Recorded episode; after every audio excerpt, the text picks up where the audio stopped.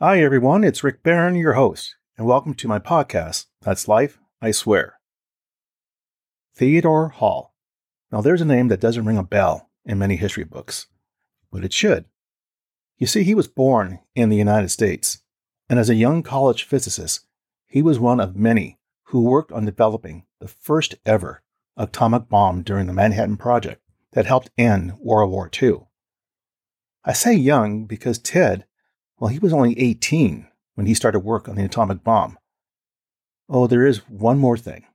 He later became a very reluctant spy, delivering details about the design of the atomic bomb to the Soviet Union. Here's the rest of this story. A few months ago, I saw the movie Oppenheimer. If you've not seen it, please do. It's a very powerful movie, and there's a message in it for all of us. Now, towards the end of the movie, and heads up, spoiler alert, it was revealed that during the development of the first atomic bomb, a spy had infiltrated into the Manhattan Project. The name of the spy was Klaus Fuchs. He provided information to the Soviet Union about the bomb early on during its development. Klaus was a brilliant theoretical physicist who left Nazi Germany to Britain and became a British naturalized subject.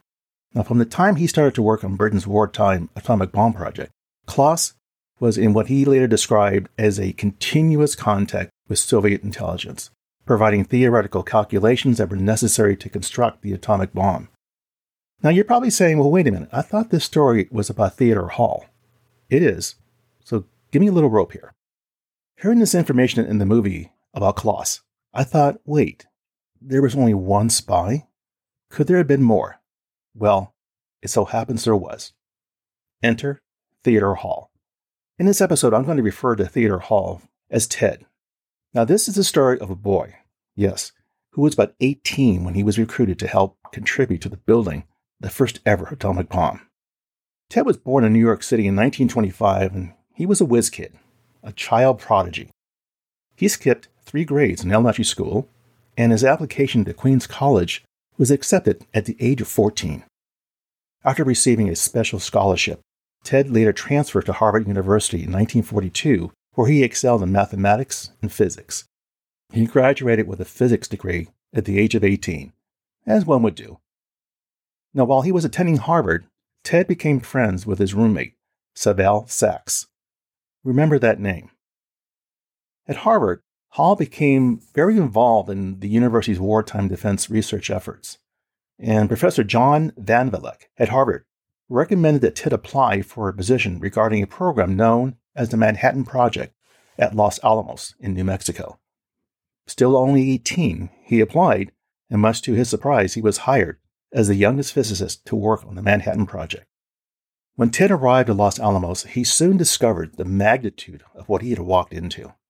He had had some knowledge, but until he went through his orientation and assessed the highly sensitive information that was given to him, that he finally realized what was happening. He was part of a project that would develop the most destructive weapon known to man then, the first ever atomic bomb. Ted was part of a team that designed an implosion device to initiate the explosion of the plutonium core of the atomic bomb. That design was tested successfully in the first ever explosion of an atomic device, codenamed Trinity, at New Mexico on July sixteenth, nineteen forty-five. After working on determining the critical mass of uranium that would be used for Little Boy, the first atomic bomb dropped on Hiroshima, Ted was assigned to conduct experiments and tests for the complex implosion system of Fat Man, which would be used on Nagasaki. Now remember, Ted was still eighteen, leading a team of individuals older than him working on both bombs. In the summer of nineteen forty-four, Ted realized that Germany was losing the war and just couldn't develop its own atomic bomb. Seeing firsthand the world's first nuclear explosion in July of nineteen forty-five and its immense power was astonishing and troubling to Ted. Now, why does this matter? Ted was debating about the consequences of an American monopoly on atomic weapons once the war ended. Now, what was especially problematic was the possibility of the emergence of a fascist government in the United States should it have such a nuclear monopoly and want to keep it that way. Now, he was not alone in this thinking. Top physicist Joseph Rotblat, along with other physicists, petitioned first President Roosevelt and later President Truman to put the project on hold and not use the bomb on the people of Japan. Some scientists even thought it would be best to inform the Soviets about it, which never happened, of course. During my research on TED, came across my desk that Lieutenant General Leslie Groves, who was the director of the Manhattan Project, had revealed to a group of top physicists at a dinner that the real target of the United States' use of the atomic bomb was the Soviet Union. Hearing this information made TED even more disillusioned with the idea of a nuclear arms race and the potential consequences of atomic bombs. In nineteen forty-four, TED told friends he was returning to his home in New York City for his nineteenth birthday. Turns out that that claim was false. The real purpose for TED's visit was to stop by the headquarters of Amdog, the Soviet Union trading company that's located on twenty-fourth street in Midtown Manhattan. There, TED was given the name of a contact, Sergei Kurnakov. It turns out that Sergei was also the same contact for another person, Saville Sax.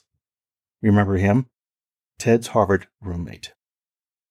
TED and Saville were unaware that Sergei was a N K V D agent, or secret police organization in the Soviet Union.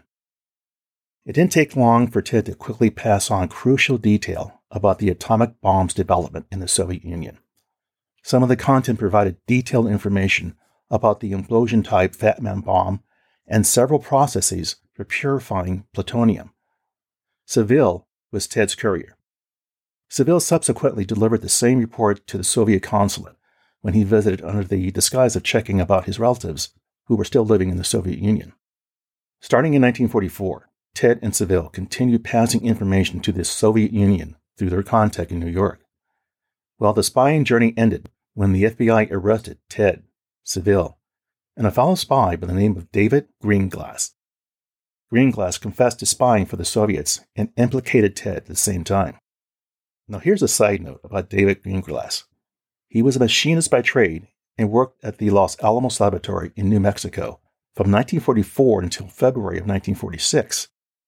Perhaps a more critical note about David is that he provided testimony that helped convict his sister and brother-in-law, Ethel and Julius Rosenberg. Both were convicted of espionage and sentenced to execution for their spying activity. As for David Greenglass, he ended up serving nine and a half years in prison.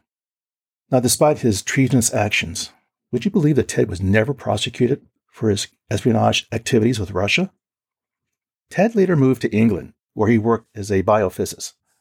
He died in Cambridge, England in nineteen ninety-nine at seventy-four. He was a brilliant physicist and a complex figure who remains controversial in American history today. Now, you're probably scratching your head and wondering, how in the hell did TED avoid jail time? With the F B I questioning TED for many days after his arrest, nothing developed that would have thrown TED behind bars. Why? Well, there are two schools of thought on this one as to why this may have occurred. The first scenario, the U S government decided not to pursue legal actions against TED due to concerns that a trial could potentially reveal other damaging secrets related to the Manhattan Project. However, an even bigger issue needed to be kept under wraps. The United States Army Signal Intelligence Service, better known as the Venona Project, had a system that was able to decrypt Soviet messages. It was in January of nineteen fifty when the Venona Project intercepted a cable identifying TED and Saville by name as Soviet spies, in addition to David Greenglass. It wasn't until the public release of documents and many other pages of Soviet wartime spy cables that in July of nineteen ninety-five, nearly all of the espionage regarding the Los Alamos nuclear weapons program was attributed to one man, Klaus Fuchs. The F B I questioned TED in March of nineteen fifty-one, but he wasn't charged. The F B I and Justice Department claimed that this was because the only evidence was a Venona document, and that the U S didn't want to let the spies know that they had broken their elaborate and presumably unbreakable code. Alan H. Belmont, the number three man in the F B I at the time, claims he decided that all the information coming out of this project would be inadmissible in court as hearsay evidence, so its value in the case was not worth compromising the program. Now, scenario number two, And this one's pretty interesting. David Lindorf, a writer for The Nation magazine, wrote an article on January fourth of twenty twenty-two that provided a different twist to why Ted evaded prison time. Now, David was able to obtain on appeal in twenty twenty-one through the Freedom of Information Act, the F B I file for Edward Nathan Hall. Now, if that last name sounds familiar, it should. You see, Edward was the brother of Ted. The one hundred thirty page file included communications between F B I Director J. Edgar Hoover to the head of the Air Force Office of Special Investigations, General Joseph F. Carroll, showing that Carroll had effectively blocked Hoover's intended pursuit of Ted and Saville, fearing what Ted's arrest would have in the climate of the McCarthy era. This fear forced the Air Force to furlough so as not to lose their top missile expert, Ted's brother, United Air Force Major Edward Hall. Carroll, a former top aide to Hoover, before he became the first head of the U S A F O S I, immediately allowed Hoover's agents to question Ed Hall on June twelfth, nineteen fifty-one, but restricting the questioning to matters involving Edward himself, not his brother Ted. Within several weeks of that session, the Air Force, which had conducted and completed its own investigation into Edward's loyalty, promoted him to lieutenant colonel and later colonel, and elevated him from assistant director to director of its missile development system. Now, these promotions were a clear slap to F B I Director Hoover. Colonel Ed Hall went on to complete the development of the Midman Missile System program, and then retiring from the Air Force. But at the urging of the Pentagon, he went on as a civilian to lead the development of France's own nuclear uh, I B M system. In nineteen ninety-nine, the Air Force honored him, seven years before his death, by adding him to the Air Force Aerospace Hall of Fame. After reviewing these two scenarios, in my opinion only, I think it was a combination of both, along with a bit of help from his brother. It was fortunate that Ted had connections in the right places at the right time. So what can we learn from this story? What's the takeaway? A year before his death, Ted gave a more direct confession in an interview for the T V series Cold War on C N N in nineteen ninety-eight, saying, and I quote, "I decided to give atomic secrets to the Russians because it seemed to me that it was important that there should be no monopoly which could turn one nation into a menace and then turn it loose on the world. There seemed to be only one answer to what one should do. The right thing to do was to act to break the American monopoly." End quote.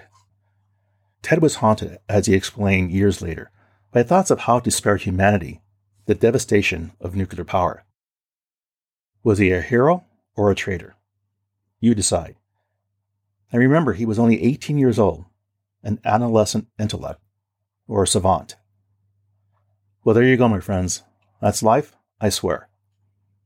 For further information regarding the material covered in this episode, I invite you to visit my website, which you can find on either Apple Podcast or Google Podcasts, for show notes calling out key pieces of the content mentioned and the episode transcript. As always, I thank you for listening and your interest. Be sure to subscribe here or wherever you get your podcasts so you don't miss an episode. See you soon.